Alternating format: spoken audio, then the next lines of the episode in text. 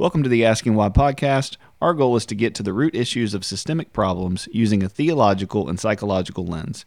We hope you enjoy. Putman Restoration is a proud sponsor of the Asking Why podcast.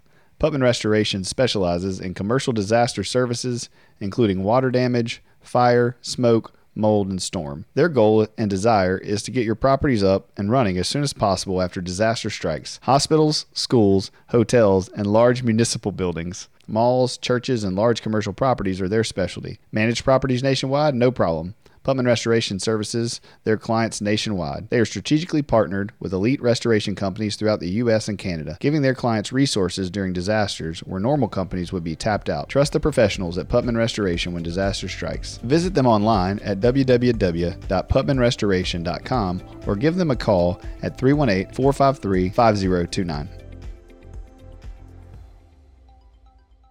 Hey guys, this is episode 93. Let me tell you a little bit about it. Andy Bond is going to be on. He's a biblical counselor, and his friend Jeremy Pierce. And we're going to be talking about the sex offender registry. We're going to talk about the three tiers of the offenders list, who's on that, and how it affects them, their families, their children. And we're going to talk about how the church can be a support for those people who are the least of these and who are really struggling. It's going to be a nuanced conversation where we cover kind of the hows, the whys, the whats of a, how a person ends up being on that registers list and just give us a, a bigger understanding of who those people are and how we can minister to them. So I know it's going to be a difficult conversation and very nuanced, and we hope you enjoy it. And I hope that it opens your heart and your mind to things that um, you can be a part of. God bless you. Welcome to the Asking Why podcast. I'm your host, Clint Davis, and this is episode 93. We have the day um, returning guest. I think he's been on the most podcasts so far. Your favorite. If I had one of those little buttons that had the hand cheering, we do it. Yes. Andy Bond, one of our biblical counselors here at Clint Davis Counseling. Um, and we have with him his friend Jeremy Pierce. Jeremy, thanks for coming on, man. I appreciate it. Thanks. Jeremy has a ministry, uh, Crossroads of Hope, and mm-hmm. so we're going to hear a little bit about that today. I'm going to go ahead and give a pre-trigger warning uh, for this episode. I know we have some of those sometimes.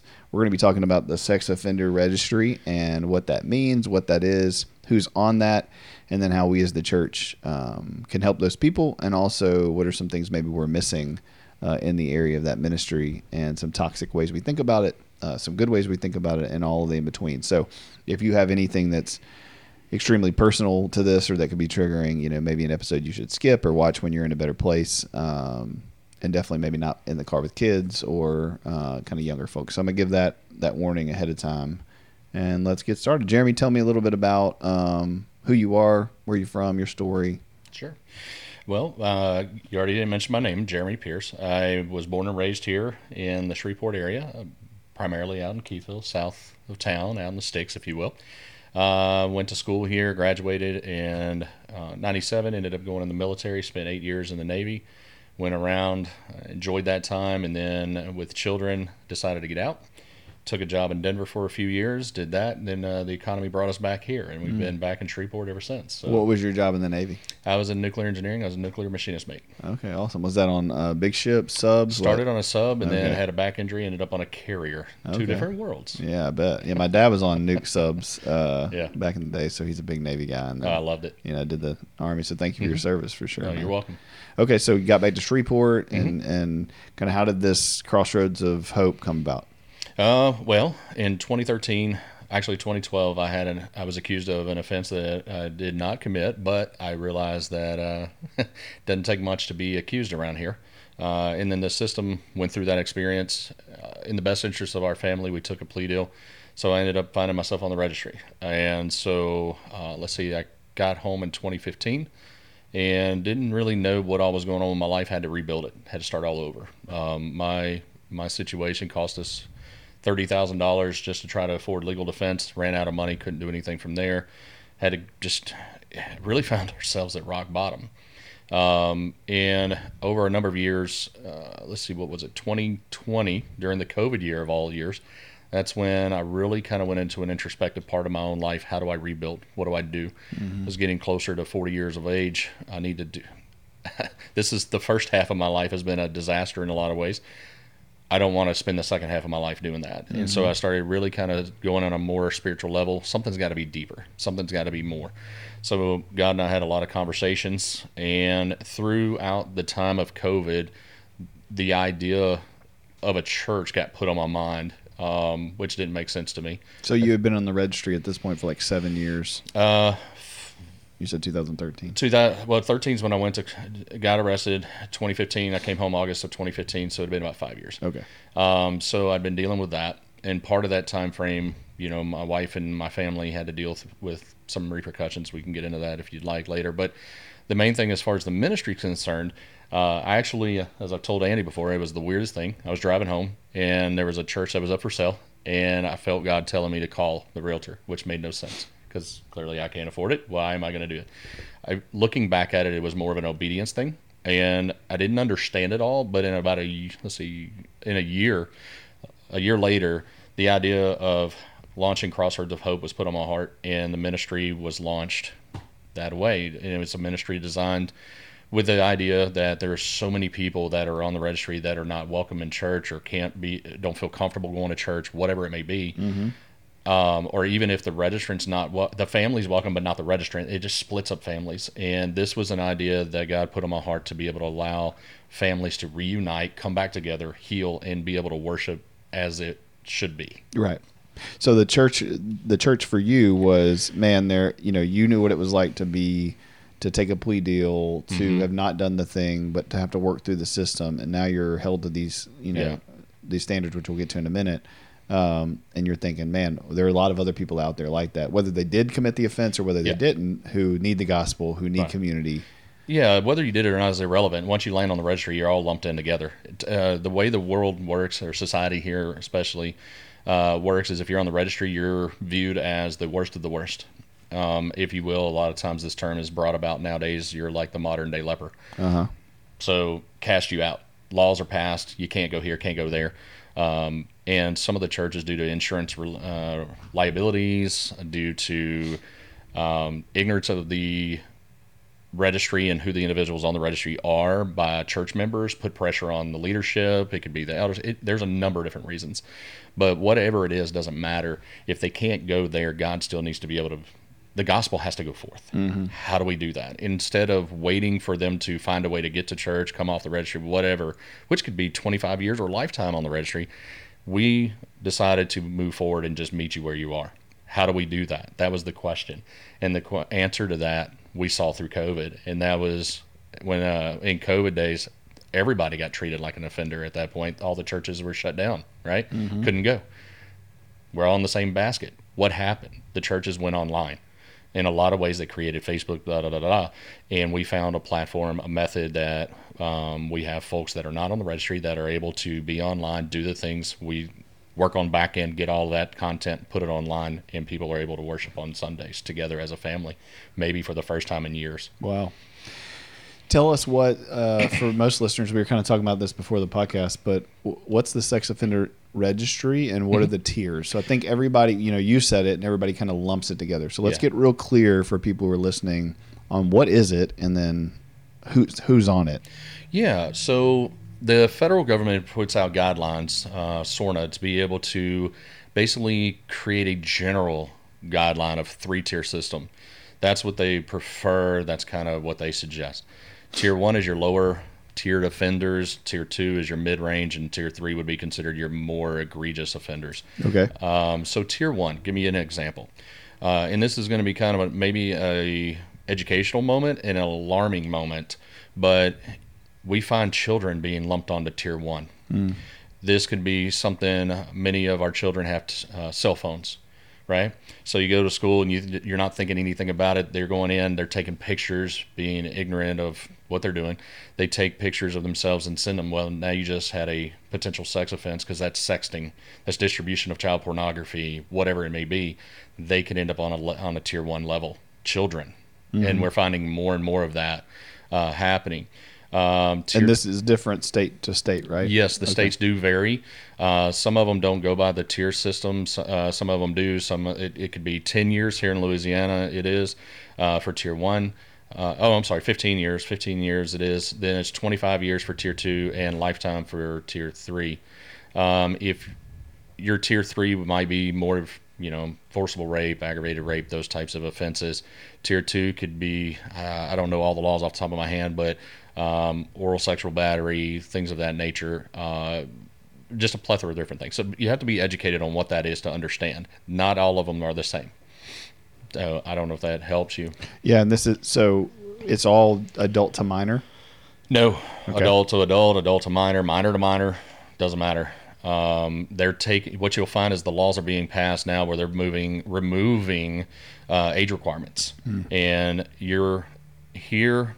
My understanding, I'm not a lawyer, but what I've read is you have children that are as young as 10 years of age being held culpable for their actions. At 10, how many kids really understand what they're doing? Yeah. I know 25 year olds that don't understand what they're doing. So Right. it's really kind of a scary factory that is being created without the knowledge. Uh, most people don't have an understanding of that, of the world going on around them. They just turn on the news, hear sex offender, and oh, well, they're all rapists hiding in bushes of parks ready to jump on my child. That's not true. Right. 90% plus are probably not going to be in that category. Mm-hmm.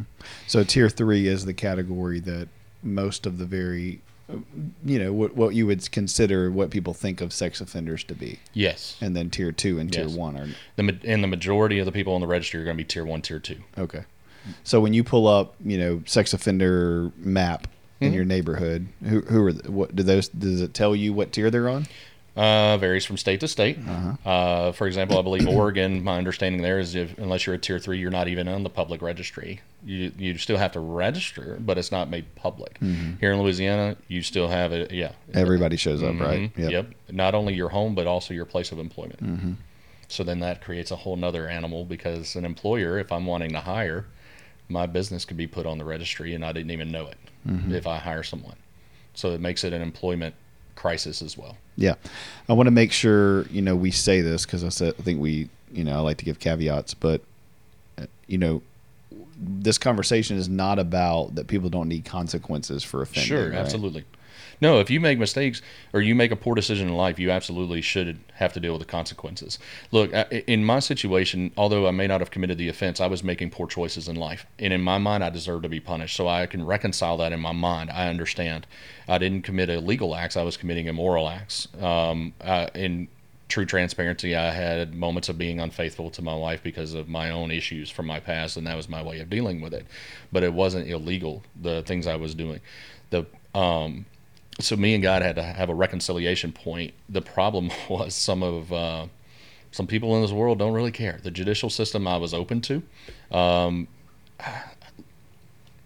I understand, and I don't want to step on people because I have friends who are attorneys, um, and I have friends in the in the sheriff's department, things of that nature. I do understand they have jobs and they are great people. We're in a country right now that has a lot of bashing of officials, and I'm not trying to do that. I really am not. But there are people in those areas that are not acting very morally. I will just say that, and because of it, lives are being um, lives are being extremely impacted in negative ways. Um, and it, and it makes it hard. And, the, and one of the reasons why I'm here is not really to focus on what's gone on to me. The more alarming part is what's happening to the families that are tied to these individuals. Um, in my situation, I, I will tell people all the time that I believe my wife has been punished more than I have. And what did she do to? She didn't Right. do anything. Yeah, so it's a you're not saying indivi- I mean there are individuals within systems, but what you're saying is that just like the prison system, right, which we need to have a whole podcast on. Um, you know, there, you know, in the last five to ten years, it's come about that there are private prisons where people Yeah. fund those things and they get kickbacks, is and judges get kickbacks, and you know, there's all this stuff that's going on. And I'm not saying that's the same thing in the sex offender uh, system, but I'm assuming in every group there are bad eggs, bad apples, Sure. whatever analogy you want to use. I think also what I would say that I see from a mental health perspective is that, and I write about this in the book, um, is that one of the problems with all of our systems is the judiciary system, the sex offender system, the school system, and then even the church system, is that if you don't understand human beings, Yes. and how they're wired and how they how they are made and how they um, cope and how they deal with trauma, then how can you create a system for humans? Right. And so that's what we've seen, I think, in America in our history is that we have all these systems that are for human beings, and the people who are creating the systems don't understand human beings. Right. And so we're not looking at what's best for humans and then the people around them and then the society. Mm-hmm. We're looking at behavior modification. I need to change this behavior. And if I punish this person and make them feel pain, they won't want to do it again. And then that's it. Right. Well, yeah, because I mean, when you- look at and you label me a sex offender, okay. Uh, when I came home, one of the first things I did was go. I was able to get involved with a Celebrate Recovery ministry, right? And one thing became very apparent: the issues and the struggles that I have are no different than a drug addict or an alcoholic or anything like that. The issues that I had were self-esteem, dealing with uh, physical, mental abuse, sexual abuse when I was a child. Those things that I'd never gotten treatment for, never really felt like I needed it, and I didn't realize that the whole thing was connected. So mental health wise, I had issues that I never went and got treatment for. So when I looking back on it, I'm not the therapist, so you may put it in a different language here, okay? But this is what I, I believe or what I've come to understand about myself and my own self exploration is when I felt hurt or abandoned or any of that area, uh, there were people that I would come across that showed uh, affirmation and things, and it wasn't in the most healthy way, but it was my way of getting affirmation, feeling better about myself in that moment. Then I felt like garbage after making that stupid decision, and then it just fueled a vicious cycle. Um, and I had to stop it. Well, I couldn't stop it. Well, God allowed me to be incarcerated to stop it. And I had two and a half years to sit down and have long conversations with God, arguments with Him that He won every single one. Um, and then, but from that, has been a beautiful thing is seeing one uh, one of the most impactful moments of my life was when I am wallowing in my self-pity I sent my wife a letter and told her I said just send me the divorce papers. This guy's trying to put life on me. I mean I was facing life in prison originally. It was crazy.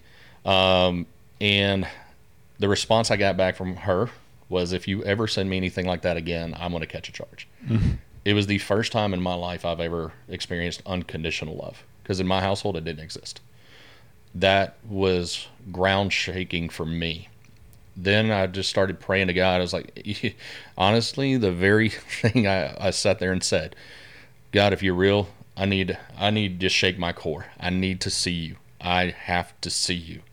And he started showing up in ways that doesn't it doesn't make sense. It really doesn't. Um, I had favor. I had opportunities to get jobs that I didn't feel like at that moment I deserved while I was incarcerated. Uh, he just showed me favor. I started seeing guys these in these orange jumpsuits. Right, everybody's in orange jumpsuits, and I look around, and it came to me one day that they're no different than people sitting in pews on Sundays. The difference is these guys have been caught, and many of them are starting to identify their mistakes and know that they need to do something. But yet on Sunday, we have so many sitting in pews that are no different. They're in shackles and in orange jumpsuits, and they don't even realize it. Mm-hmm. They're shackled and imprisoned by whatever hurts they've had in their mm-hmm. past, their their belief systems, or whatever it may be. And it and it saddened me to the point that I was like, man, something's got to change. Something's got to do something. And that's where I look back on those moments when 2021 an opportunity come to create the church here i am and i was like okay god and i don't know how i'm going to do this but i'm going to say yes because isn't that what the disciples did? Jesus didn't give them the plan. He just said come. And if he said come they had to say yes. And if they said yes there you go. He revealed it as he went. And that's the way i viewed that. I was like okay whatever you want god. I'm going to do whatever you want. Because something good's going to come out of this. You're going to bring it.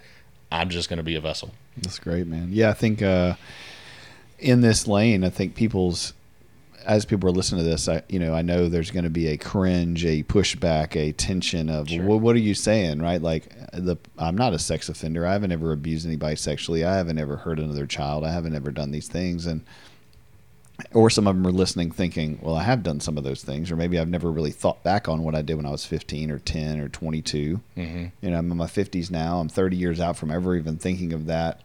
You know, Sure. um, I think that's the gospel, though. The gospel is that we all sin and fall short, sure and we all have issues. And the problem we have in this country, and especially in the church culture, is that we weigh sins against each other. We say, okay, well, I've never done that. I would never do that. How could they do that? right And I think that means that we haven't really discipled hard people.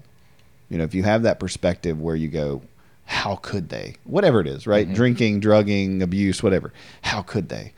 Then you don't know people. Mm-hmm. You don't know psychology. You don't know systems. You don't know the families and the experiences and the traumas that children go through that create these coping mechanisms and these survival mechanisms.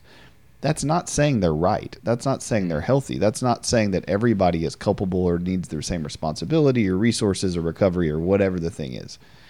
But what it help what it should help us do as Christians is it should motivate us- made- motivate us to sit with people and hear their stories so that we can start to make sense of why people do what they do. Correct, and that was one of the things that I I thank God for putting in me is that very thing. I didn't see these guys as criminals. I saw them as hurt human beings that God created. What the question that kept coming up in my mind is, how did you get here? What happened to get you here? Mm-hmm. That's how I approach the ministry, because we could look back. I was just studying Noah today, right? So I'm getting ready to do a message on that this weekend. And Noah lived; he was a righteous man so righteous when all the world was evil. I want you to build a boat. What? It's going to rain. What's rain? But he did it. He was obedient, right? What happens after, within a year or so after going through that experience of a flood, God doing such a large thing in his life? He does something as simple as getting drunk and getting naked in his place, right? And then that creates, from that and Ham doing, um, having that experience, Canaan was then cursed. But wait a minute, that doesn't sound like a big deal. Got drunk. Maybe some of us listening to this right now got drunk and naked last night. I don't know. well, you know, if you did, you just committed the same sin that Noah did. But that brought about that little thing brought a curse on an entire nation of people. But we don't think that way in the church. We think, like you said, the scales of the sins, the weight of the sins, they're different. I just told a little lie. Well, Adam was disobedient and brought about sin into an entirely sinless world. Disobedience did that. Not a sexual offense, not murder, not these things that we put heavy weights on those types of offenses. It was simple ones that God, we could go back and see. There are some, David committed some pretty serious ones, but there are simple ones that bring curses to entire nations of people. But yet we don't think that way as Christians. And that's what I hope that we will see. Sin is sin is sin. God doesn't approve of any of them. And if He doesn't approve of them as Christians, who are we to weigh down and create uh, scales of cate- different categories of offenses? If a man is broken, a woman is broken, they need God, they need the gospel, we minister to them and help bring healing, whatever that looks like, into their lives. And then you guys do the mental health side, and all of it comes together, and people get healing. It's a beautiful thing. Absolutely. Yeah, I think I think where it gets nuanced is what are the consequences, what are the boundaries, mm-hmm. what does that look like, and our our perception on culture when it comes to prison and recovery and is not reconciliation. Mm-hmm. You know, it's it's pu- crime and punishment. Mm-hmm. And the, and for the sex offender registry, I get it. I mean, if somebody abused my child, right? Sure. I would want them dead. Yeah. You know, that would be my fleshly response Right. knowing what I know and doing what I do and and you know what Andy does is I would still have that response internally, but I know man, this person was abused themselves. Sure. This person went through some heinous things and I would start to look at what happened in their life. I would I would hope that the Holy Spirit would give me the strength to think of them as the broken human being they are. I would still want them to have consequences. Sure. I would still want them to have um, recovery and reconciliation and restoration, and I would still want some a team of people making sure that that person is truly recovered and truly repentant and is Right. truly find healing. Right. That's a lot of money and resources and time on on this person. Yes.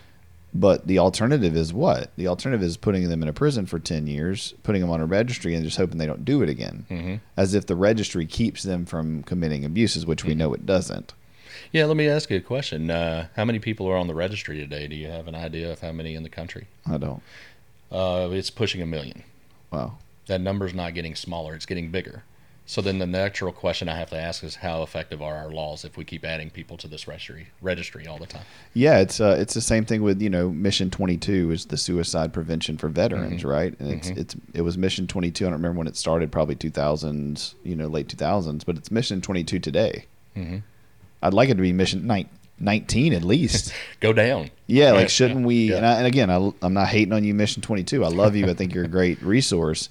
But the question is, why are these things not lowering the numbers, right? Sure. Why why are, and so we have to ask ourselves what's up with that? You know, what's the what's the thing? And I think again these conversations are hard and heavy because we have to, you know, the caveat's already there that people need consequences. Abuse is heinous and terrible, and the fallout from that is awful and terrible. That's a mm-hmm. different podcast, right? We've done that podcast. I do that work. Prevention is my life's blood. The conversation we're trying to have is how do we think about this from a church perspective, mm-hmm. and how do we make it an individualized case by case scenario on how do we walk that out? Because I think Yeah. that's what it has to be. Yeah. And and the only way to make it a case by case scenario is to be in relationship with people that are on the sex offenders list. Yes. Hear their story, see how they act, see their boundaries, see their health, and then build from there. Does that, Andy? What you thinking? You've been quiet. just taking it all in. You know, I'm blessed to know Jeremy and, and a lot of this story coming into this, and I'm so glad to finally have him on the podcast so other people can hear what I hear and see what I see. And he's just an amazing man of God who has taken something and, and turning it into a ministry and what, what God wants for him to come out of it. But, you know, as it relates to the church, one of the struggles that that I see in the church, and Clinton, I know, I know you and I have had lots of conversations, is the church doesn't want to deal with issues. Messy. They mm-hmm. they don't want messy. They'll give the pastor, the associate pastor, a severance package, and you know, kind of let it go away. They were inappropriate with their secretary, or they did whatever, and it's like they're not addressing what's really going on. And again, I, I'm tr- going to try and be concise in, in this. Like, it comes from a lack of discipleship. Most churches don't promote the Great Commission. They they don't disciple and send people out because most of the people in the churches don't know how to disciple because most of the pastors who are leading the flock haven't been properly discipled themselves Yep. and the church doesn't want to have to when when it comes to sex sexual immorality anything of that nature the the church is failing because people aren't talking about it and we've had And the church isn't God, right right? That's the point. I think that's where we get we as as the pastors that we love that we work with, you know, and that listen to this podcast. They agree. yes We have them in here every week. I've had them on the podcast. They would say, as a whole, Yep. they're amazing churches doing a great job. Sure. But as a whole, we haven't done a great job when it comes to the sexual, whatever it is, you know, from purity culture to pornography to sex offenders to protecting our chil- children from sex, all of those things. yes I haven't heard a sermon on that. Right. No I'll, I'll hear a sermon on homosexuality. oh yeah it's low hanging fruit You know, I'll, I'll hear a sermon on transgenderism, you know, and, and males versus females and all that stuff. And again, sermons that are rightly preached and talked about sometimes in an appropriate way. yeah But these things are rarely talked about from the pulpit. they are and and one of the things that that frustrates me um i is is my relationship with jeremy has grown and he's shared with me what he believes he's called to do in the ministry is the response of the churches. Because whether or not people want to believe this churches are businesses. It takes money you got to pay your staff you have to pay the bills you know you you may be tax exempt but swepco doesn't care they want their money for the electric bill. It's got to come from somewhere and it comes from the tithing it comes from the people that give to the church. And so I had asked Jeremy if it would be okay with him when he he told me about his ministry and what he believes God's calling him to do, and I believe it wholeheartedly. Like I try and affirm him in that. Is would it be okay if I reach out to some pastor friends of mine? All right, because again, churches are businesses. It we need money. You know, one of the things that he was talking about is, and this goes back to when I had first met him, is just to to raise enough money to get the list of the registrants hmm. and send them cards about Crossroads of Hope. And so I reached out to several pastor friends. So Some how much money is that? Uh, I don't know what it is with mailing now because it keeps going up. But uh, at the time, just in Louisiana, I needed about five grand. Yeah. Just in Louisiana. So your goal was I want to preface this so we, people know what we're talking about. Your goal as a pastor, as a person who loves Jesus, as a person who wants to reach people who are broken, who have addictions, who have past trauma, and we'll get into that in a minute. All those people, your goal was to send them a card to invite them to an online church Yes. where they could not come and offend anybody. Right. There was no risk of them harming anybody. They just had an opportunity to hear worship, hear the gospel, hear hear the word, and Cor- have a have an internal community they could connect with. Yeah, to give them a. If I go to church on Sunday, what I walk in, I fellowship with people, my friends, and all of that, and I get to worship as a body. That is how we're made to be. Mm-hmm. The church is not supposed to be isolated. This gives them an opportunity, even though I may not be in your living room, through the use of technology, we're able to be on and worship together. That's what we wanted to be able to give them that, try to bring that experience to them as much as we could. Yeah, and, and but it's so hard to reach them because there's a a lot of trust issues after you go through and you get put on the registry because you're constantly bashed over the head with your label. Um, jobs do it, society doesn't. So the it seems like again i'm not the mental health professional but they there's a lot of isolation there a lot of hmm. mistrust. How do we break through that barrier? Let me give you the safety of your own home to be able to connect.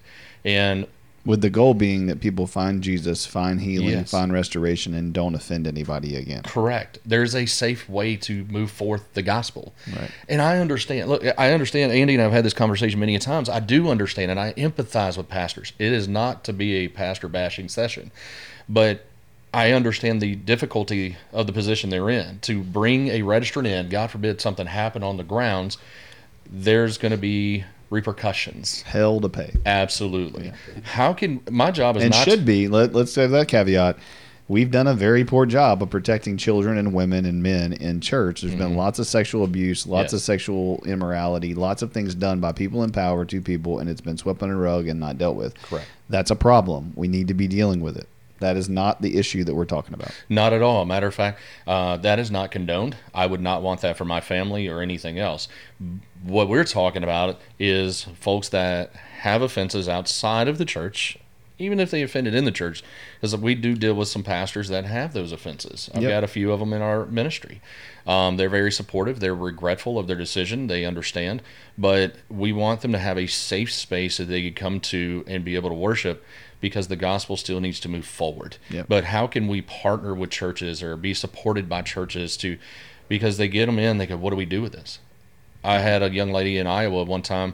Uh, she loved what we were doing, our ministry. Her husband was about to come out of jail, and she said, Jeremy, I've been trying to talk to the church that I attend, and they told me flat out that I can still come, but my husband would not be welcome. Right.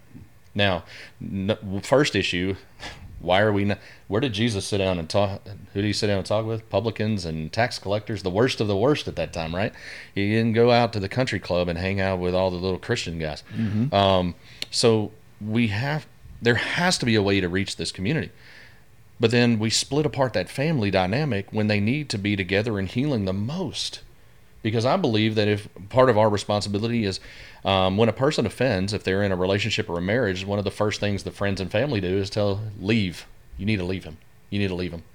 That's not exactly scriptural. There could be a basis for it, but we want to try to bring healing. If you're a believer, I encourage them if it's not an offense against you. Okay, say your husband was online, he was looking at child pornography, got caught. Yes, he needs to deal with the consequences of that. I'm going to challenge you not to just jettison and you know eject out of the marriage. There's something happened in his life. Why was he looking at that? Is the question I want to be able to pursue. So then that creates a whole other thing. And I'm not the mental health professional. I keep saying that because I'm not. I never would put myself in that position. My job is to bring forth the gospel, and if I believe that's what God's telling us to do, then great. What we're trying to do as part of our ministry as well is to bring alongside mental health professionals that can help address that situation. Right, because what you can't do is be a church that just says, "Oh, you're a murderer, you're a liar, you're a cheater, you swindle money, you Mm-hmm. molest children. Come and sit in the pews with everybody else, be in relationship with everybody else, and we love Jesus, so we're just not going to have any accountability." Can't turn a blind eye. Right. No. And so I think that's the nuance that people have a hard time with is Mm-hmm. w- they don't want to deal like there has to be things put in place. There have to be people put in place. There has to be accountability put in place. There there is some level of risk. Mm-hmm. But isn't it for everybody and isn't it for everything and and do we want to be aware of it? So you call these pastors I, I send out a text message, Okay. a very detailed text message that clearly said, please call me if you have any questions, and I can also get you in touch with Jeremy.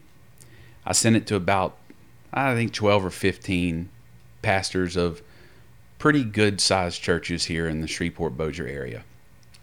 I got three responses. Um, I had uh, a thumbs up from one of them on the iMessage.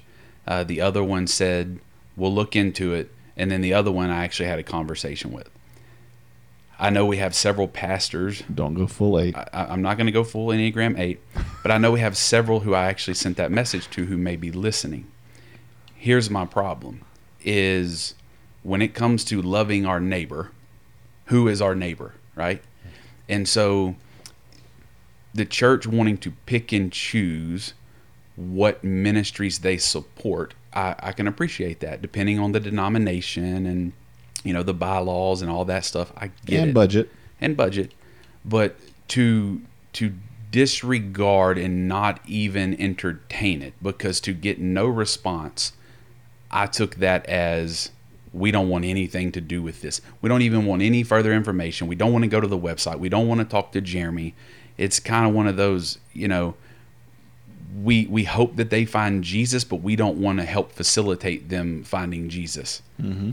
And so when I got a lot of the, I, I by negative feedback I say no feedback, it was so discouraging to me um, because I'm like, okay, I said I would be willing to answer more questions, and Jeremy would be more than willing to. This is something that God has equipped him for and called him to.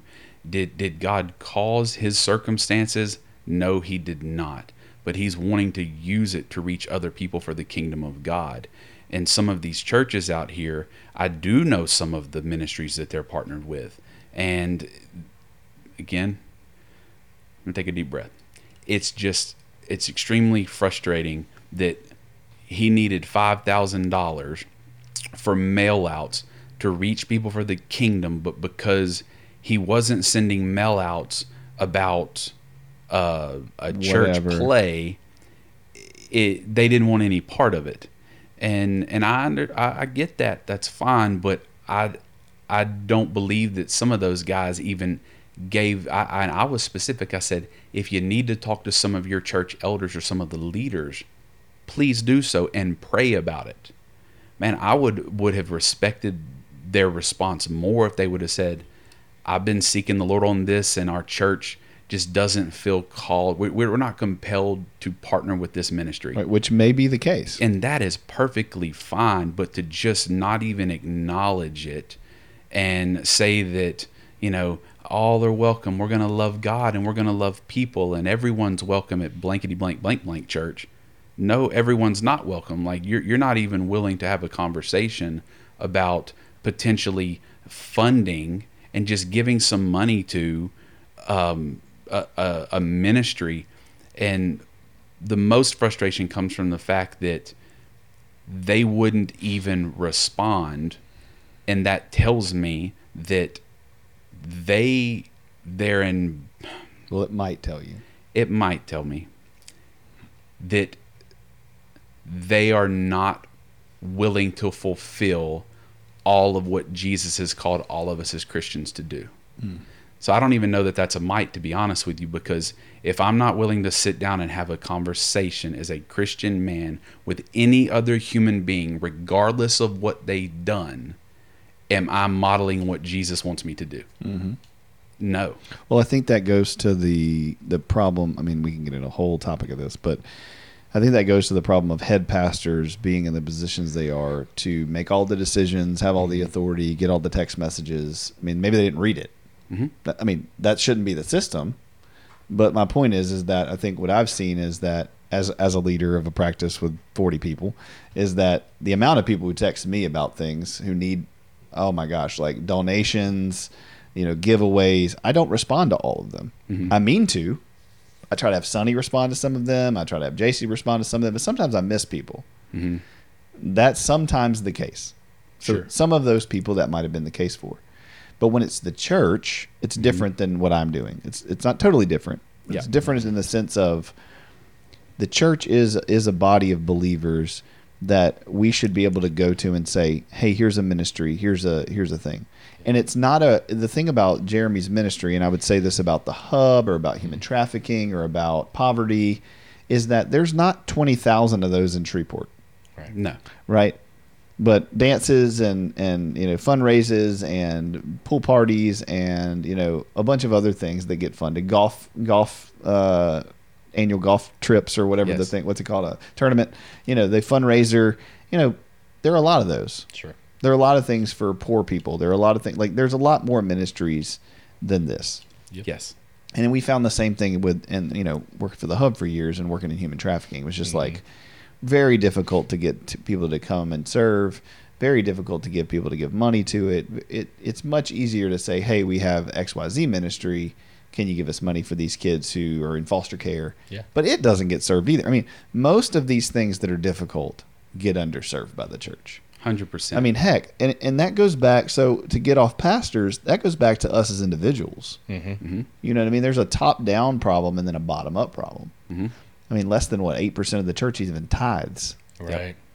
So if you go to a church right now and you don't tithe, then ten percent of the church is the one funding all of the things, all of the missions, all of the lighting, all the smoke machines, all of the retreats, all of the pay, all of the salaries, all of the things.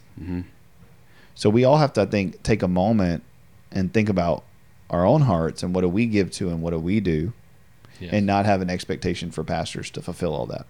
yes. Although I hear you, I agree that is a problem. Mhm. Sometimes that's more of a systemic problem than it is a heart problem, just like it is with Yep. the state, Yep. right? And so, uh, just like we want them to judge the sex offender on a case by case basis, we have to do that for the people who aren't, we feel like aren't stepping up. Sure. Mhm. And so I think that's where the balance comes in is we have to be the people that we want other people to be Yes. even when they're not being the people we think they should. Yeah. And that's hard. And you know, not easy. we're all a bunch of hypocrites. Every single one of us. Does that not, make sense? Not not one is righteous. No. Not one. But I'm with you. I think that's the point of doing this podcast is to say, you know, what are we doing? You know, and, and I mm-hmm. hope that there are people that are out there that are passionate about this that can they feel the Holy Spirit on their heart saying, Okay, well, maybe our church can help. And maybe we can donate a little bit here and there and maybe we can really help because you're helping society as a whole when you help the least of these. That's what I was. That was, that's exactly where my mind was just at because I think so many times we focus on the issue as being I don't want to help a registrant. Okay, and I can understand that, and I can appreciate kind of the moral dilemma that someone can uh, be going through internally. Of course, and especially if they don't have the information, they're not informed, or they have a personal experience or narrative that Yes. has been impacted negatively by it. Absolutely, and I know, look, and I really want to be careful on that and on this whole conversation. I know you already put the warning out, but I am not trying to make this a conversation of poor sex offender and forget the victims Right. because I've been one. I I was molested at 11 and 12 years old. I know what that's like. I would not wish that on anyone. Okay, um, but that experience was weaponized against me when I was arrested because I was told, "Oh, well, you're a victim. That means you're likely to be an offender." Right. And I was like, "What? Wait a minute. Why? How do you come up with that definition?" And so, Which is true statistically, but not 100%. but to go out there and smack me with that label, No, I said, it's "Well, like Minority Report yeah. Tom Cruise. Yeah, like, you might do this, so we'll right? you. Yeah. we did. We have some cogs down there trying to, you know, bring up the premonitions." Um, Nice. I've seen the movie, but uh, so I'm sitting there thinking about that, and I challenged him back. I said, by statistics, my most of my family were smokers. I should be a smoker. Most of my family were drinks. I'm not an alcoholic. All of these stuff. I challenged him back. I'm just not that kind of person. I don't just go with the norms just because of, uh, or the habits.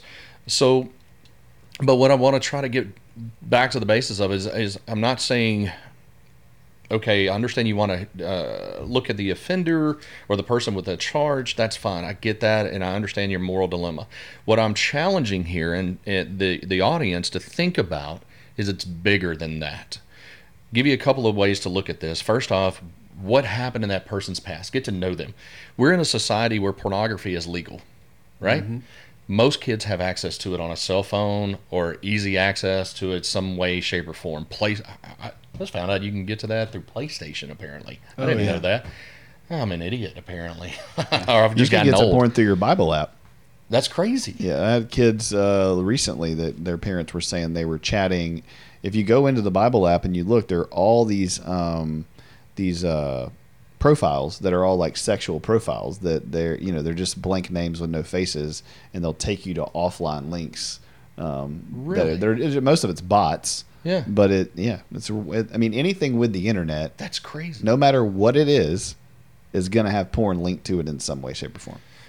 Wow, I, I just learned something. I didn't know that. Somebody called Craig Groeschel and tell him about the YouVersion Bible app. Um, Yep. But but so I'm sitting here looking at this, and the point I'm trying to make is if a child is being desensitized to pornography, and that's what we're raising our generation unintentionally, obviously in most cases, right? We're not expecting that child to be desensitized to it, but if the child's being de- desensitized as they get older and commit an offense, they're not thinking much about that. If we think, we'll think about those issues with violence, gun violence. Oh my gosh! What about uh, Grand Theft Auto? We they've threatened to take that game away. They've talked about uh, Mortal Kombat's and all these different games that these kids play because of the violence, and all of a sudden we have a plethora of school shootings, and they attribute the two together, right, or link them.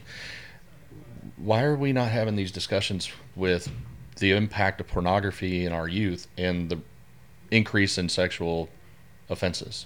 Yeah, and I would say, I mean, this is literally what the book is about, but you know, one in three girls and one in five boys is sexually abused by 18. Mm-hmm. So even before porn, most people, that's a sad, uh, when I'm saying most, I'm not being dramatic. Most of the people we know have experienced sexual abuse. Abuse. The problem is, is we don't define a sexual abuse or sexual trauma often. So a lot of people have experienced it and don't even know that that's what it is because they weren't raped Right. Mm-hmm. a lot of teenage girls are raped and don't call it rape. Mm-hmm. So we have to take into consideration all of those things that as a child, you know, same sex touch, other sex touch, any kind of sexual thing that you're not consenting for, and if you're a minor, you can't consent to it anyway, mm-hmm. is abuse and trauma. So if all of that's happening before puberty, and then the average person that sees pornography in America is somewhere between nine and eleven years old, that's all before even the wiring is happening to have an arousal template for the same sex attraction or opposite sex attraction or whatever. Mm-hmm.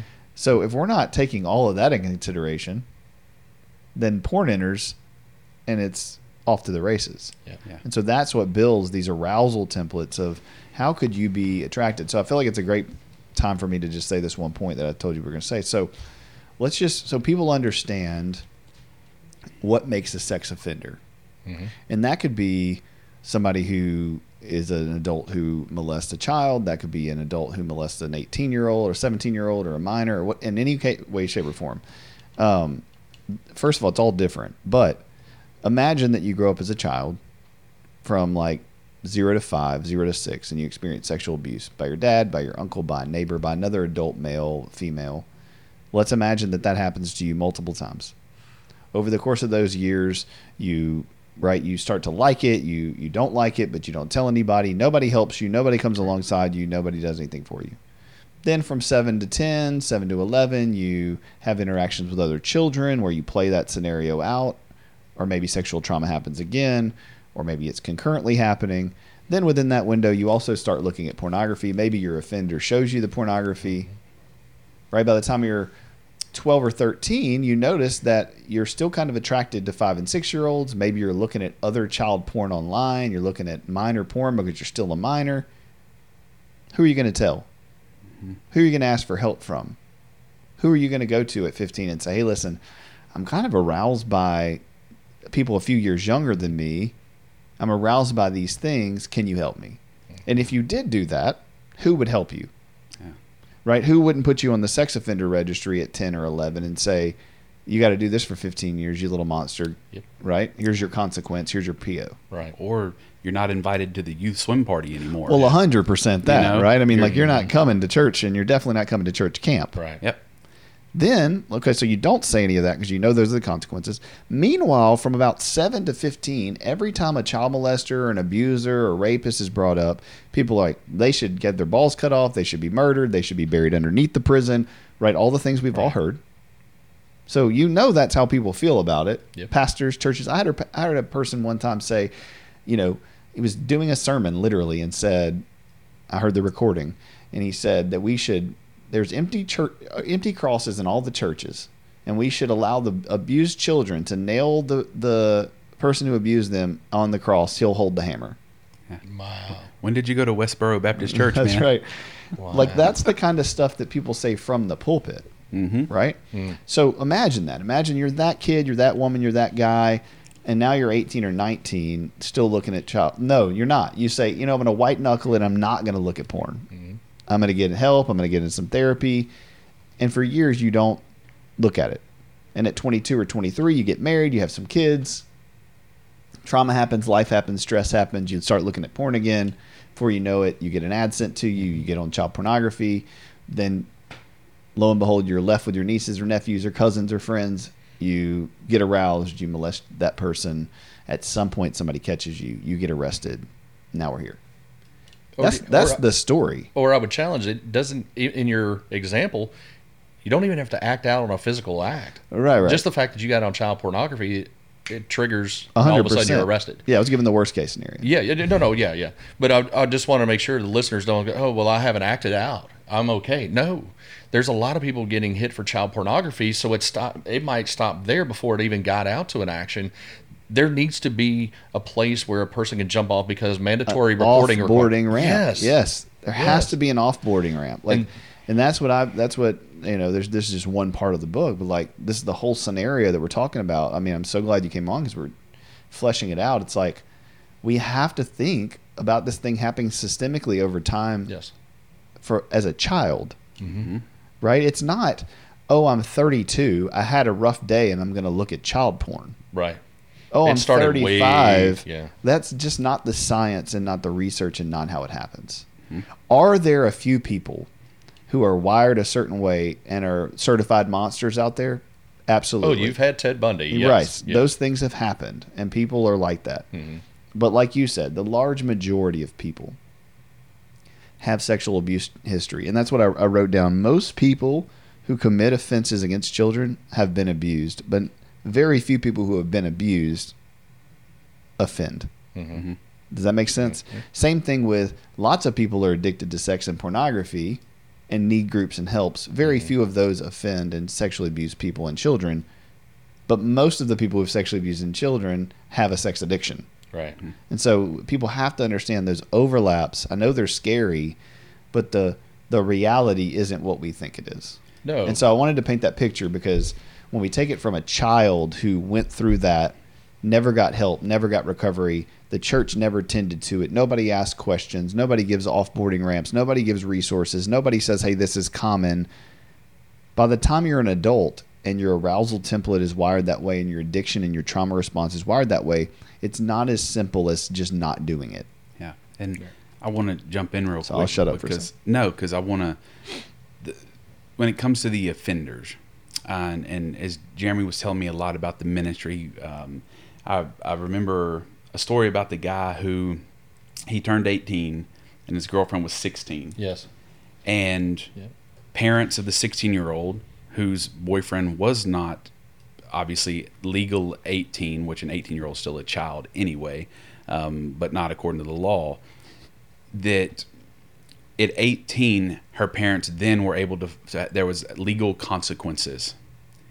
This 18 year old is on the registry and he is now married to the 16 year old in his adult life yet he's on the registry. Mm-hmm. Probably i'm guessing at a tier 2 or mm-hmm. maybe a tier 1 and it's like oh man we got a sex offender in the neighborhood well no he turned 17 when he was dating a 16 year old and her parents didn't like him and wanted him to break up and so they called the law and was he a sex offender according to the law yeah he was he was 18 years old and she was 16 years old and those are the things when it comes into the lumping together in one category. If if because I've I've received the mail outs before uh, of a sex offender in the neighborhood, right? There's even apps now like where you have like the dots or whatever. Oh, yeah. But it's like if we don't know the story and we're ignorant and we just lump everybody into one, that's that's not fair. I, I don't want to be lumped into some of the stuff that I've been a part of, and so many of the people are offenders and they don't even know it. If you've ever sent a, a unsolicited dick pic, you're an offender. Right. If if a child has viewed pornography in your home and you didn't know it, you're an offender. Like and so it's like but but I didn't actively go out and pursue it. Yeah, you may not have, but you still would be considered a sex offender. And so there's just so much, and um, it, it just to bring awareness because the passion that I have, I guess, again, is is an eight for injustice, seeing people treated unfairly when we don't have all of the information. A sex offender is not; they're not all the same, like we've talked about. But again, it goes back to what you were talking about: is no five year old on career day decides they want to grow up and be a, a child molester or a school shooter. Mm-hmm. What what happened to them in their life? And that again is something that back to the church is we don't have an answer for it so we don't want to go near it. Yeah, and we have such a polarization because there's another swing, right, to take away the word pedophilia, to take away any of those things, to uh, have maps, ma- uh, minor attracted peoples, and that's the swing the other direction, right? And we're trying to find a middle ground in the conversation to go, okay, let's individualize, let's individualize it, let's let's find a way to, to help people recover, because there are people within the system who aren't what you think they are. Right. And I think that's the most important part of this conversation. The bulk of the people. i got to raise my hand Sure. And and i don't know where you were when you spoke this so i it, it had to deal with dungeons and dragons Oh yeah. Are- can, can, can you share that? Because before we tie back Yeah. into Crossroads of Hope, and- Absolutely. because Clint and I could go on and on for hours about this stuff. Sure. There was something that I want him to share Uh, because people need context and to see just how ignorant even the. Never mind, I'll shut up. Go Okay. ahead, Clint. No, I it's have to hear this. Yeah, then. so okay. so I play Dungeons and Dragons. Uh, I have since I was in high school. Okay. Um, for everybody out there, we do not sacrifice goats. Uh, we do not dress up. I might wear a hat every once in a while. Um, it's a role playing game where you literally do math and pretend to be other characters and act silly. And mainly, we talk about Jesus and and the gospel for about an hour, and then we get into like silly games. So super nerdy, love it. I have this uh, case in my office that says, "In case of dragons, break the glass," and it's all the dice that you use to attack. Like so, anyway, super. I can attest to that. I'm looking at it now. Yeah, man. So, so I speak all over the place about all this stuff or whatever. And uh, I was at a church one time. I won't name the location or state. And uh, the guy in front of me was talking about child pedophilia, all the things we're talking about, protecting from these things. Which again, I've done the podcast are on here. I, you know, ninety percent of what I do is prevention, right? What we're talking about is how do we help people recover who have made these mistakes and choices. Um, so anyway, so he's giving all these things, all the resources, and he's talking about pedophiles and abusers, and it, and it's awful. Um, and the things he's talking about are awful, and these people need consequences, and they need all of the things we're talking about. And he said he's showing anime pictures, and he's talking about the links of pornography and anime and abuse and pedophilia, and then he he talks about Dungeons and Dragons, and he's like, you know, and you know, there's a link between people who play Dungeons and Dragons and you know pedophilia and anime, and he just lumps it all into this category and I'm standing at the top laughing. So he left, and and I I was the next speaker, and so I came up, and and so about halfway in the the thing, I was like, we were talking about trauma and the ACEs score and how all these things play out, and and my goal for them was to understand like the people in your life who look at porn who struggle with these things like it didn't just start happening if your husband or wife had an affair or struggling you know same kind of concept and I said, and you know, I, I do play Dungeons and Dragons, but I don't molest children. I said, you know, something like that. And again, it's my personality. It rubbed me the wrong way. Like it, Yeah. it was just, it's that kind of stuff where, I mean, in the '80s, that's literally what we thought. Like people Yeah. who play Dungeons and Dragons, like were there were articles coming out in the church, and it's devil worship, and it's these things. Right. And did a few people use it that way? Absolutely. Mm-hmm. But were most people just trying to like connect with other people? They like the genre, you know, just as much as football or baseball or basketball, but they couldn't connect in those areas, and so they mm-hmm. found a place for connection Sure. right? And so when we do that, when we lump things together and categorize people out of fear and without the right information, then there are a lot of people that get hurt.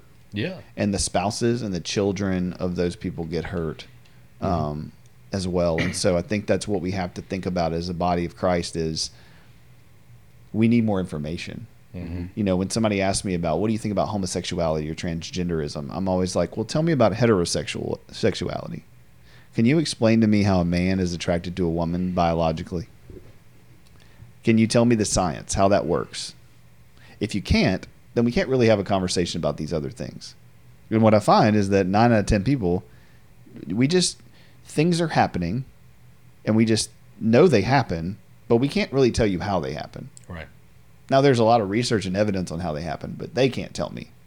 But we want to talk about an outlier situation, and this That's is the same way. Yeah, absolutely. I mean, we see it all the time. Um, Again, not condoning or condemning either one, but the No. point is, yeah, don't don't treat all offenders, and, and they're changing and get away by the way from sex offenders to PFR, per, people forced to register, um, is the term they're trying to because just when you use that connotation of sexual offender or whatever, it automatically there's. You remember the Duke lacrosse team? Yep. You remember what happened with that? I do. okay, we don't think about that way. But thank God, the one there were three Duke lacrosse players that were charged. If you're not familiar with the story, just briefly in the what mid '90s it was, I believe it was, Uh, was it 94, 95 Yeah. right around that time frame. And all three of them were accused, uh, pointed out by this girl in North Carolina as having sexually assaulted her. And they went through and were going to court. And these are Duke players. Their parents have money. Two of the attorneys didn't catch it. Thank God the third one did. There was a little, I remember watching the ESPN 30 for 30 short. If you haven't seen it, go back and educate yourself. There's a shameless plug. I don't work for ESPN, but there's a plug for that. Um, there was a symbol, a, um, a little marking on a page that raised the curiosity of one of the attorneys. And he, that ended up being a thread that pulled the entire case apart. Because in, a, in summation, this girl made a false accusation against all three of these players. The DA knew it. He didn't want to want to bring it up, so they were colluding to be able to cover that up on the stand. The DA eventually got slapped on the wrist. I think he, he might have been disbarred. Uh, he had to do one day, if I recall correctly, in the county jail. That was it. And the girl, I don't know if she ever got in trouble. Later on, she ended up, uh, my don't quote me on. it, I believe this is what happened. She ended up committing murder against a later boyfriend. So this girl had, men- I believe she had mental health issues, but they did not recognize it. And if that attorney, I thought about that watching it. If that one attorney missed that symbol, all three of those boys probably would have went to jail. Now, even though they didn't, here's another thing people don't realize with with the internet, it never goes away. If you Google their situation, it always comes back up. All you have to do mm-hmm. is Google it.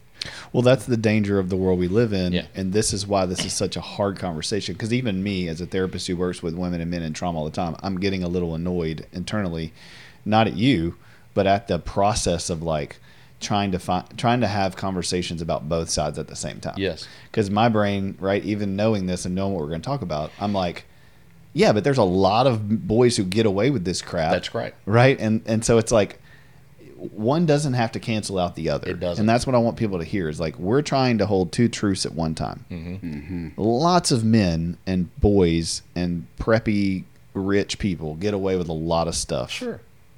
Jeffrey Epstein. But there are a lot of things that also happen because of systemic problems that people whole families, not just individuals, suffer for that could be better have we a deeper understanding of the problem. Yes. And that's what we're trying to have a conversation about the deeper understandings, the nuances of how do people become a certain way so that we can better help them recover, give them better consequences, and make sure those things don't happen again, and so that we can prevent them in other children. Yes. What I would say on that is is I absolutely agree. What I'm hoping one of the things that come out of it is, is you have you can't just take accusations on either side at face value.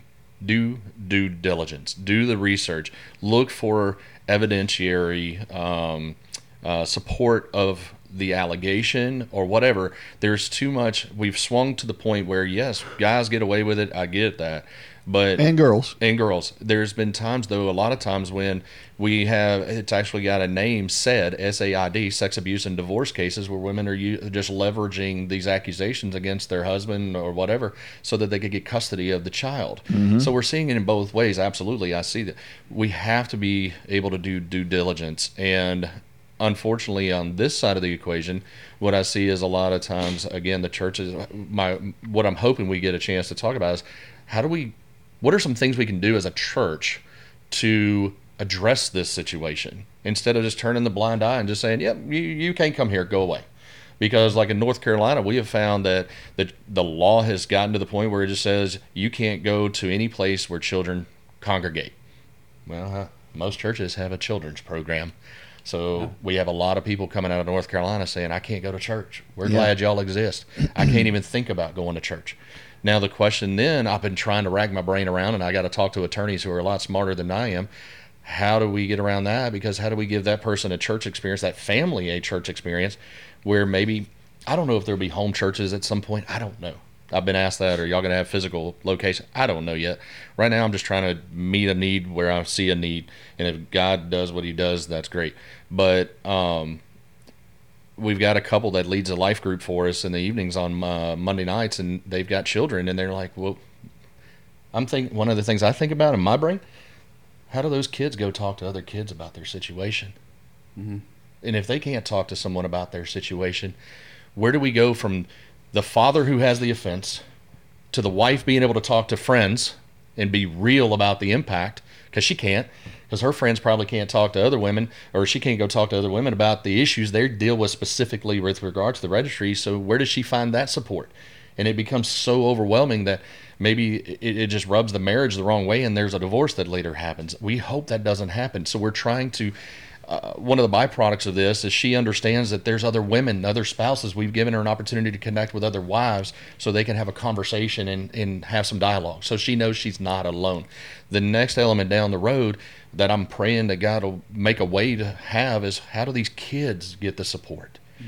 They can't. My my children can't go to youth at a church and go. My dad's on the registry, you know, da da da da. da." Because I was thinking about this the other day. Our church, we had a, um, we had some gatherings and stuff. Um, why isn't your dad here? Like, where's your dad? Why isn't your dad at all these functions or something like that? If they got asked that question, how does he respond? I only have one left at home now. Most of mine are adults, but I've thought about that through the years. Yeah. How do we how do we help the kids? And so i in North Carolina, Yes. you couldn't even drop your kid off at VBS. Mm. That's wild to me. Can't be in the proximity. That that you can be working through it and and is there ever really a way to tell where someone's at in their mental health? No, you can assess it, but the point being for however long you're on the registry, you couldn't even take your kid to VBS in a state like that. No, and even if you come off the registry, Google will just Google my name or something, and somebody finds out, it, it they may persecute you even then. You know, just Yeah. because you're not on the register, just because of your history. Sure. I don't I don't know that to be a fact, but I'm just thinking in those terms. Yeah, one of the things I, I talk about with prevention. Sorry, my mind's going like a million miles an hour. Uh, one of the things I talk about with prevention is one of the number one things about offenders is they don't want to be caught. Mhm. The idea that let's look at the facts. The situation isn't that. Let's say there's hundred people in the registry. How many of those people are going to get out at a school where everybody knows they're on the registry and harm a child. Right. That that's not what we're that's not what happened. Mm-mm. Does that make sense? Like that's not what the cases are. The majority are someone you know. Yeah, somebody you in know, a relationship, an inappropriate situation, a lack of boundaries, a lack of whatever. It's not a like random act of sexual Right. abuse, Right. right? Um, can people groom? Do people? Yeah, of course, those things happen. But again, ninety-two percent of it is somebody you know. hmm It's not a random kid at a school at the drop off. So that matters because we're talking about risk evaluations. And we're talking about what is what is the risk of letting someone who had sex with a 17 year old or 16 year old when they were 18, now they're 24 and they're still on the 15 years, pick their kid up from school. Right. I think that should be a communal relational conversation between the school and the person in that relationship, right? So it's both. It's the offender has a responsibility to go and say, "Listen, here's my situation. Here's what's happening. Here's the recovery I've worked through and am working through, and here are my boundaries." And his wife say or or, or husband say, "Yeah, I know about this. I'm on board with this. Mhm. He has been sober for this many years. Here's where he is. Here here's where we are." So we know the risk is like z- you know, 0 to 2% Right. that he would ever do anything inappropriate. Now everybody has eyes on him. We're going to watch you when you come to support you and love you and keep you healthy. Now the the, the school has a, a choice and an opportunity to say, okay, well, we've had these conversations and we don't feel like it's inappropriate we actually feel like it's more harmful to our community and to him and to his children to not let him drop off their children when the risk is less than point whatever percent. Does that make sense? Mm, Yeah. Makes perfect sense. So, who's having these conversations is the question, right? And I think that's part of doing the podcast is saying these conversations are not complex. No. I I would be willing to bet in the entire United States of America there are no three individuals that have maybe ever had this conversation in this way. Uh, I, I think they have it. It's just less than probably. But you want to be publicized having Yes, that conversation right, is sure. another issue. But then, but then, not only having the conversation, what are we actually going to do about it? Yeah, that's the question. Well, uh, you know, I'll give you an example. Even in this situation, uh, a friend of mine texted me this uh, other day, and uh, I'd actually read this already, but uh, this one is a 2020 article uh, about the Southern Baptist Convention, talking about you know doing making decisions. They voted to disfellowship a Southern Baptist church in Midland, Texas, because the church was employing a lifetime registered sex offender as the pastor. If you're going to be the pastor of a church, don't you have to go before a leadership board, a pastor search committee? They did due diligence, uh, you would assume, before they allowed this man to stand up in front of their congregation and preach to them. I don't know what their congregation was made up of, um, and I do understand where there could be some concerns about this man being a pastor. But I don't. It doesn't list in the article what the safeguards may have been. You know, obviously, I wouldn't want him to Or even what tier he was. what tier he was. I wouldn't, if I'm in his shoes, I wouldn't want to be the pastor of a church and then be in close proximity of a bunch of children, especially alone. I would not, I would never put myself in that situation. That's kind of what led to me being in that situation was without not having cameras or anything to, you know, deal with my situation. But um, the fact that an entire large conglomerate like the SBC makes a decision to disfellowship a church because they did what they felt was right. I, I- that blew my mind. I was like, wait a minute, wow, these people know that guy. Unless he committed another offense, which it doesn't say here, and it had been years since I believe he had uh, actually gone through his stuff, uh, dealt with his conviction and everything. But just to discredit like that just really kind of caught me off guard because as being in my role, I'm going, man, I'm sitting here pastoring a group of people online. Could that happen to me? Yeah, the question is repentance. Yes. You know, the, the- for me, the question is: Is the person, no matter what the sin, but especially in these situations, are they repentant? Have they gotten? Do they know their own story and why and how this happened to them? Do they have supports emotionally, physically, spiritually around them who also know their story, who also have accountability, who have also given those resources? Has there been enough time for neurological and psychological health and healing and restoration? And then has there been enough evidence and enough, uh, you know, communal viewing of the person and their character and who they are to back that up? Correct. I, I mean, those are just off the top of my head. I need to reread those and write them down. But my point is like, if all of those are fulfilled, what are we doing? Or the gospel doesn't matter. Or the gospel's a lie. Yeah, like I mean, which I mean, uh, of course, if the person has no accountability, now I'm getting fired up and going eight.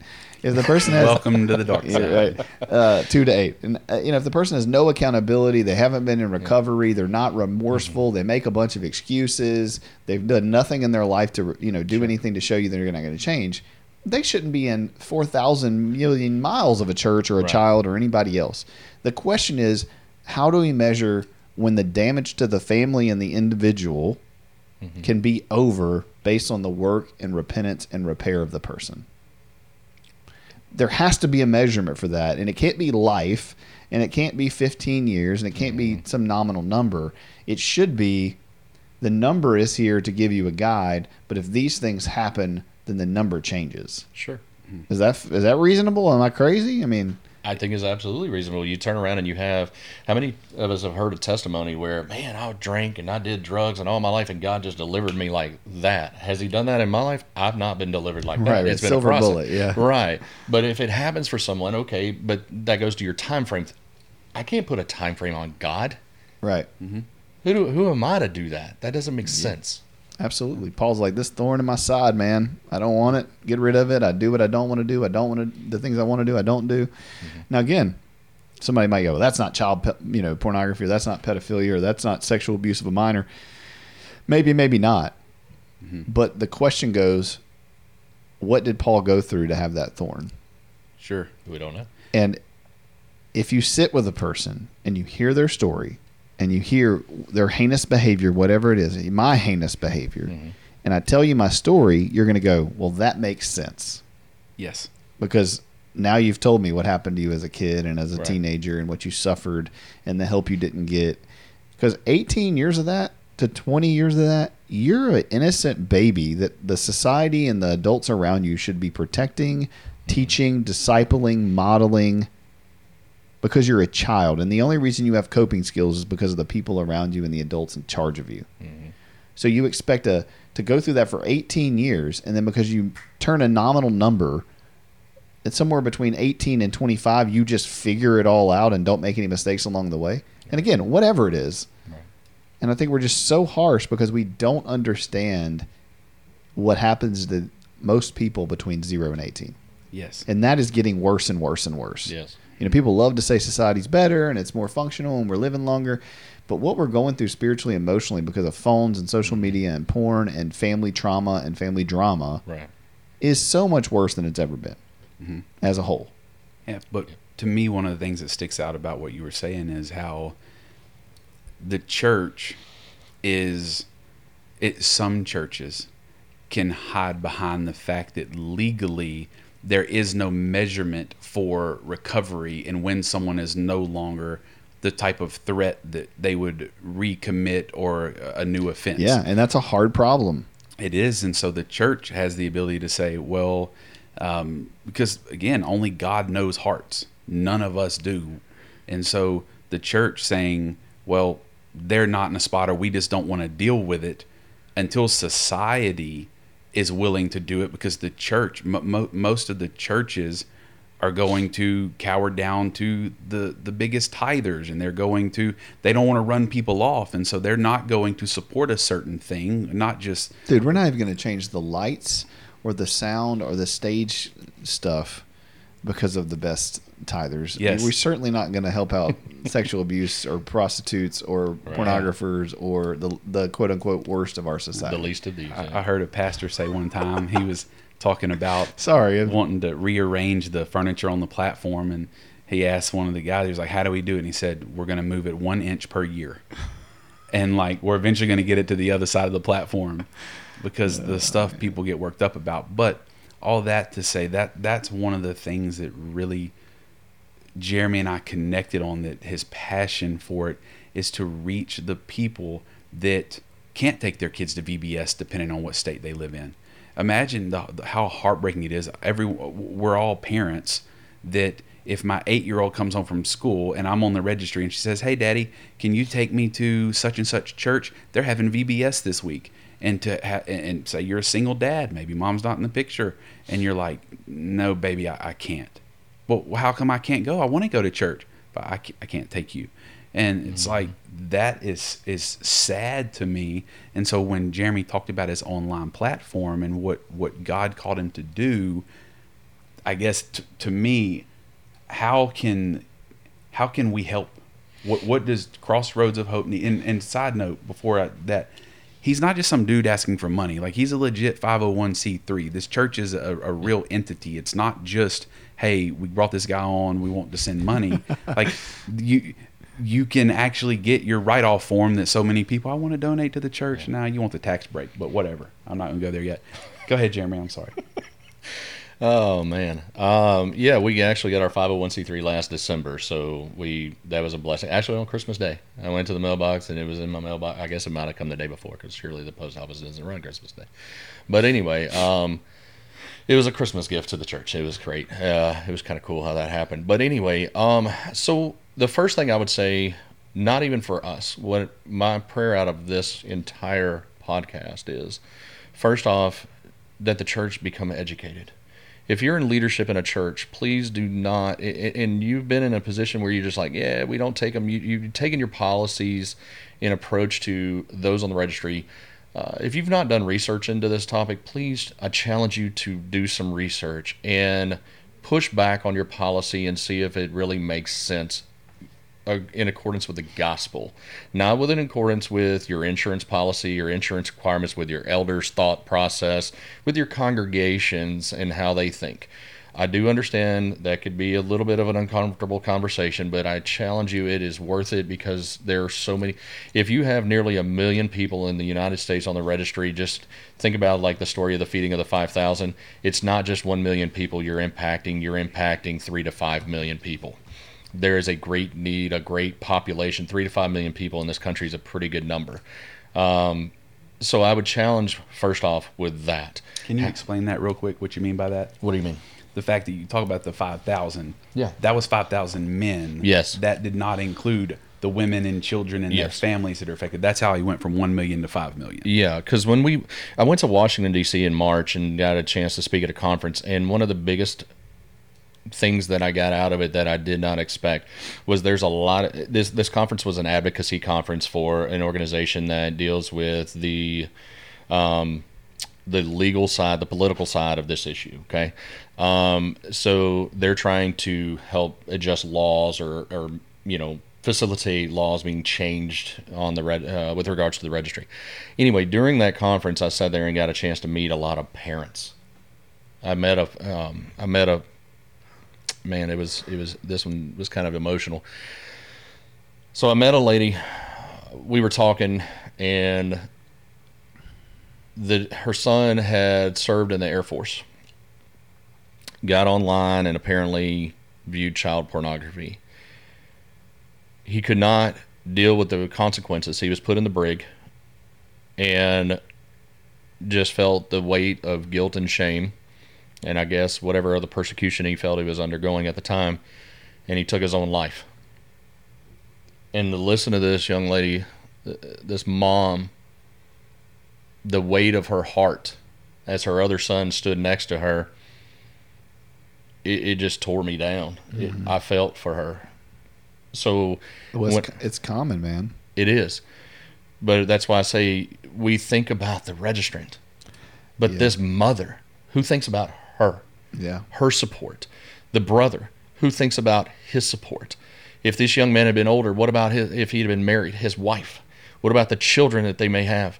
Um, you know, when I came home, one of the first things I was, I had to come home on probation. I did it for three years, and the first thing they told me is I can't live with my kids. I said that's not in my sentencing transcript. I had no offense towards my children whatsoever. There's nothing here. Why is that? And it's because you now you put my wife in a position of having to choose live with my husband or live with our children. And thankfully, my father took in our children, and you know he lives a mile down the road, so I was blessed to have at least that. But my wife would go down and visit the kids, and then come home and visit us, or stay with me, and she had to do that. Why? What did she do? Why is she put in that position? Mm-hmm. Those are the things I'm talking about when I say when we see a million people on the registry, there's so many other people impacted. So that would be what I'm asking. You know, getting back to that, if you're in church leadership, I challenge you to really do some soul searching. I pray you're not just blowing off this podcast because it's a topic that's uncomfortable. It's a topic that you know is taboo because God forbid we preach pornography from the pulpit. We you know we need to address this. It's not an issue that's going away. And if and if I may even dare to say this, you probably have someone in your congregation out there that is watching pornography and possibly on the precipice of committing an offense unknowingly or knowingly. And you have the opportunity to speak into a life right now that you don't even know you're speaking into that may actually even save someone from becoming a victim of sexual abuse. But if you sit there and do nothing and you refuse to address this issue in your congregations, you, in my opinion, and I'm sorry, I don't want to step on toes, but I have to say it, you are culpable in the offense at that point. And I don't want that to happen. We have to stop this cycle. So please have courage.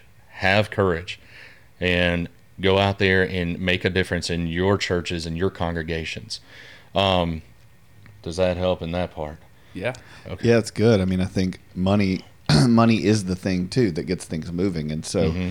I think knowing that, understanding that, hopefully listening to this podcast and hearing the nuances of it and having our hearts kind of broken for people. I mean, I think that's Yeah. ultimately what I want is like I want us to just have a, a tender heart, not a Mm-hmm. heart of stone to go, okay, you know, you said that 17 year old kid. Again, Mm-hmm. who was he going to go to to tell that? You can't because of mandatory reporting requirements. If he goes to counseling for it, you have to report it, Yeah, right? it's Or you're held as an as a therapist. You're held legally. Yeah, I think I think there's some wiggle room in the sense of because I've had these cases. I think if you've downloaded child pornography Mm-hmm. and shared it, then you're a mandated reporter. I think if you viewed it, you're Yeah. not necessarily mandated to report. Um, I have to check it. I've called. It's it's a very gray area because I've had that. I've had Yeah. clients that I've seen that you know have struggled with porn. Because here goes the question, right? I mean, we're getting off on a tangent, but you know, were you intentionally looking for it? Did you get a uh, did you get a message about it? Did you just see it? How long did you look at it? Mm-hmm. You know, I mean, you know, what's the felony here, right? What's Right. is there a kid being harmed? Are they currently doing it? Is it a live situation? You know, it, there's so much nuance.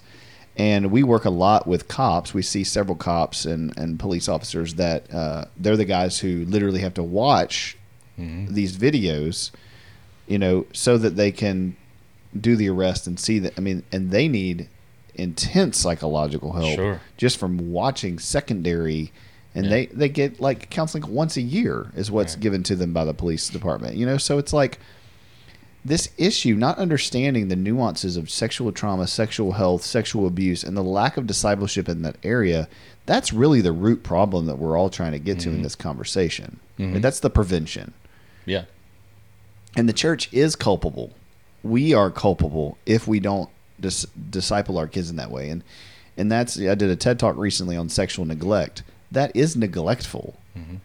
Right? When I ask a church, you know, what's the cornerstone of your your congregation? And they say marriage, and I say, "When's the last time you did a marriage retreat?" And they tell me 15 years ago.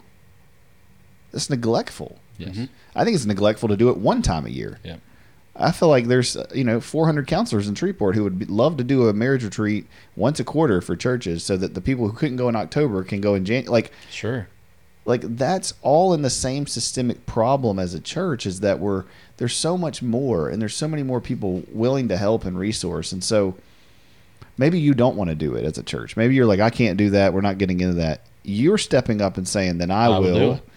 Just help me out. I will, and that's Right? what we. Yeah, absolutely. That's why we exist. I'm not there to compete with the churches out there, which for, for some reason a lot of churches have this competition mentality. It's really changed since I was a kid. Got to buy those new vans, man. Got to get those new soundboards. It's crazy, but uh, it's not supposed to be that way. But um, we're all trying to accomplish the same thing. We're all trying to share the gospel. Um, so I've just been crazy enough to say yes, and I say crazy because I look many of. If you're a pastor on here, you're listening to this. You've gone through a lot more education and probably spent a lot more time in a pulpit than me, but we're all together and should be together and united in the fact that we all said yes, and whatever that is. Um, Wasn't that the problem with the disciples, right? yeah, yeah. They were all they were all really knowledgeable theolog- theologians who went to grad school. yeah. Well, the Pharisees and they were like, uh, it's funny because a lot of fisher these fishermen sitting on the bank, the guy comes by and says, "Come on, man," and you're like, "Okay." And the guys that should have known, we're all educated, missed the mark. Not only missed the mark, but sent him to the cross. Get were instrumental. Even the Roman government they did not want to send him to the cross. I find no fault with him, right? But it was the church leaders that said, "No, you crucify. We'll take Barabbas. Give him that. Give us that guy." You, yeah. It was crazy. And are we not doing the same thing? In a sense, now I'm not, I don't mean this. I'm not God, Jesus, or anything like that. I'm not saying that. I don't want that to be misconstrued. But are we not doing that to a human being still to this day? That we're just turning a blind eye, crucify him, crucify him, send him out there. He did something horrible. Crucify him, put him, cast him out of the community. How does that? How's that sharing the gospel? How is that being the hands and feet of Christ? It's not. And so if you're, I understand if you feel like you don't want to do it, that's fine. Um, I can understand your difficult circum- circumstances. What I would ask is if you're not comfortable doing it, we are. And Crossroads of Hope exists for that very purpose. And what we're looking to do, give you an overview, is not number one, we're sharing the gospel every Sunday. We have two services going on. We're online, crossroadsofhope.church is our website. Um, we go on there and it's done over a feed. So most of my weeks, I find time to go record material, record sermons, putting them together. If you're a pastor and you have material, I welcome that material as well because at least at this point, it's hard to do the administrative side and be able to have time to put together messages. So, um, you know, I've got a few pastors that have allowed us to use their material, and so might do a series out of there while I'm doing administrative and then prepping my own stuff. Um, so that's how we do that. We have worship, things of that nature.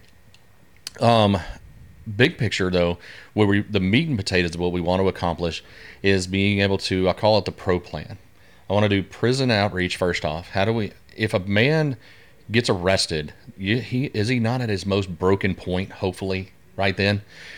I want to be able to connect with them as early in that process as possible. I'm not there for legal advice. I'm not there for that, but you, I'm there for spiritual guidance and advice. Our team wants to be able to support that individual, and we want to grow volunteers and, and, and have more as we grow that. But I've got a few guys on my phone that, uh, through ads that we put through that go, uh, the NARSOL Digest, which goes into some of the prisons, we've had some responses, and so I have email correspondence that I reach out with them. Um, so through that, we want to connect with them through that process, and then once most of them are not going to do life in prison. So they're going to come home at some point. So that's the R, the reentry phase. How do we help come alongside them through the housing and employment opportunities there? We want to be able to connect with resources and, and organizations that have those resources. I don't need to reinvent the wheel. I can't afford to reinvent the wheel. But if you know of employment opportunities or housing opportunities for people of this community, that is where we need help. Is just I, I would love to have that information so that I could have it there when they call and they go, "Hey man, I'm I'm fixing to get home. I don't know where to go. I've got a friend that's about to get out uh, September 1st. I'm trying to help him find housing right now. So uh, luckily, I can hire guys without a background check, and so I told him, in worst case scenario, I can hire you. I can get you a job, at least put money in your pocket. Because if you're not aware of this, when you when a man comes home and he has to be on the registry, Or a woman. or a woman, yes, I'm sorry, ninety most of them are men, but yes, thank you for correcting me. When an individual comes home and has to be on the registry, immediately you have to come up with approximately $500 because you have to put an ad in the Shreveport Times, the Caddo Citizen, I believe it is, and the Inquisitor. Then you have to pay the postcard fees to be able to mail them out. In Shreveport, it's even a little bit more. I'm outside the city limits. Inside the city limits, I think it may be another hundred dollars. I don't know for a fact, but it's approximately about five hundred dollars. Now you haven't worked in how long? Where'd that money just come from? So we're trying to. If you don't do it, you have I think three weeks to do it, or they could rearrest you. Mm-hmm. The offender incurs the cost to send that out. Yes. I didn't and I have to do the mail outs, and I have to do that every five years. It's about five hundred dollars every five years. Um, if he's on probation, he's got to pay fees, probation fees. So you're already out five hundred dollars. Plus, you got to come out about seventy five dollars a month on that, and it, you ain't even got a job yet. How are we setting this man up for success or woman up for success? It, it's it's a recipe for disaster.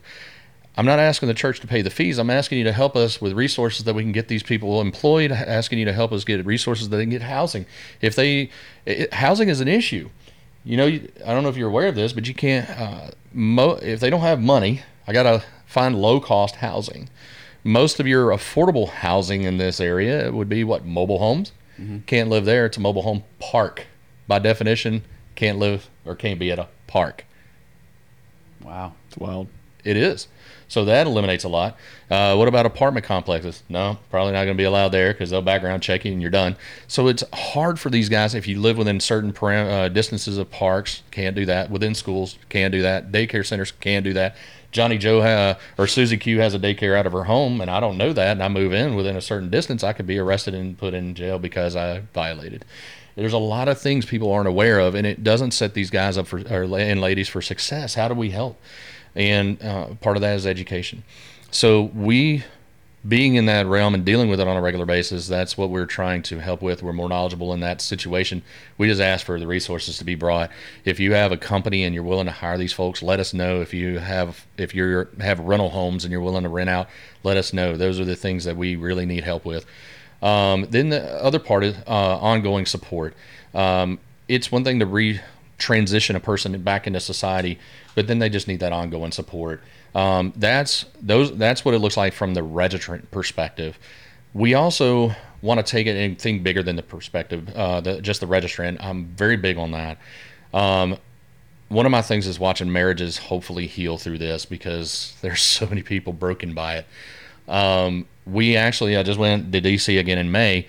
I had a lady reach out to us. She works for a nonprofit called Under Grace, um, and so our Grace Ministries, and it's undergrace.org, and they do a lot of work with counseling stuff like that. And um, I love the structure that they've done. A lot of folks can't afford counseling, so they don't go. Mm-hmm. They do a lot of fundraising and and get support in that way, so that they partner. They have people on staff that these people, if you can't afford it, they can scholarship you. The point is, we want you to get the counseling, and so they come alongside these folks and they help provide support, counseling for them. And uh, Sherry is uh, Marchand is her name. She her husband's on the registry, and she goes, "I just want to offer this service because I would love to help women be able to uh, betrayal support group." That they can do their Zoom, Zoom call, stuff like that. And so that allowed us to have a resource for ladies to come and connect. Like I said earlier, if they um, ha- feel like they've been betrayed by their husband, their husband's on the registry or not, doesn't matter in that sense. But if they felt betrayed, maybe he cheated on her, whatever, mm-hmm. they come together and offer support. So well, we would love to help you with that. However, we can do that'd be great the online thing. Yes, and and real quick because I know Clint's the one that'll, that'll wrap us up. I just want to issue the challenge to to the, those of you who are Christians who are listening to this podcast, ask the Holy Spirit if you don't already feel a tug, and you may not. It may not be something you're called to to give to or to in, to to be involved with, but don't make the decision out of the flesh. Ask the Holy Spirit, is this something that I want to get involved in? Is this something that our church wants to get involved in? And and the Holy Spirit will give you a yes or no if you ask the question and you and you listen. So that would be my challenge is just for the hope of the church again as a, as a biblical counselor wanting as many people to, to hear the gospel as possible and the families just pray about it before you just say nope don't want anything to do with that right. because you're not even allowing the holy spirit time to to help soften your heart towards not just this ministry but any other ministry that you may want to consider yeah, mm-hmm. that's good, man. Well, one, I know we got to wrap up, but thanks for coming on. Thank you. Thanks yes. for telling your story and being brave. Um, thanks for being a model of the gospel. Um, we all are. Yeah. We all fall short. You know, yeah. me and Andy have our own histories and stories and stuff, and yes. I could easily have, you know, been in either one of your shoes, and vice versa. I'm sure. And so, I think that's what we have to to know as Christians is that, you know, we can sing these songs about "Come as you are" and you know, and pastors can preach mm. sermons and say it doesn't matter what you've done, it doesn't matter how how bad your sin, the gospel outweighs. you know, that's true. It's yeah. a, that that is a true story about the gospel, but does it apply to all things? Right. Yes. And yes, it applies to all things, but also it, we know that there need to be parameters and structures and boundaries, sure. and it's not a free for all, and it's not a you wouldn't do that. You shouldn't do that with anything. Right you know, whether it's alcoholism or drug addiction or, uh, you know, on the sex offender registry or what, pornography, whatever it is, there needs to be those things that I talked about earlier, you know, that, that have the structure to know if the risk is high or low. Yeah. We're all agreeing in that. Right. But when we don't, when we just say, no, I'm not going to deal with this because it's harder, it's messy, or I already know what it is, and we don't even really know what it is, we can't define it, we can't talk about it, we won't even listen to a podcast about it. Right. That's a million people plus their kids and their parents and their siblings. You're talking about five million people in our country, if not more, if not more. that we can he- help mm-hmm. in the recovery and in the ministry of reconciliation that we've been given.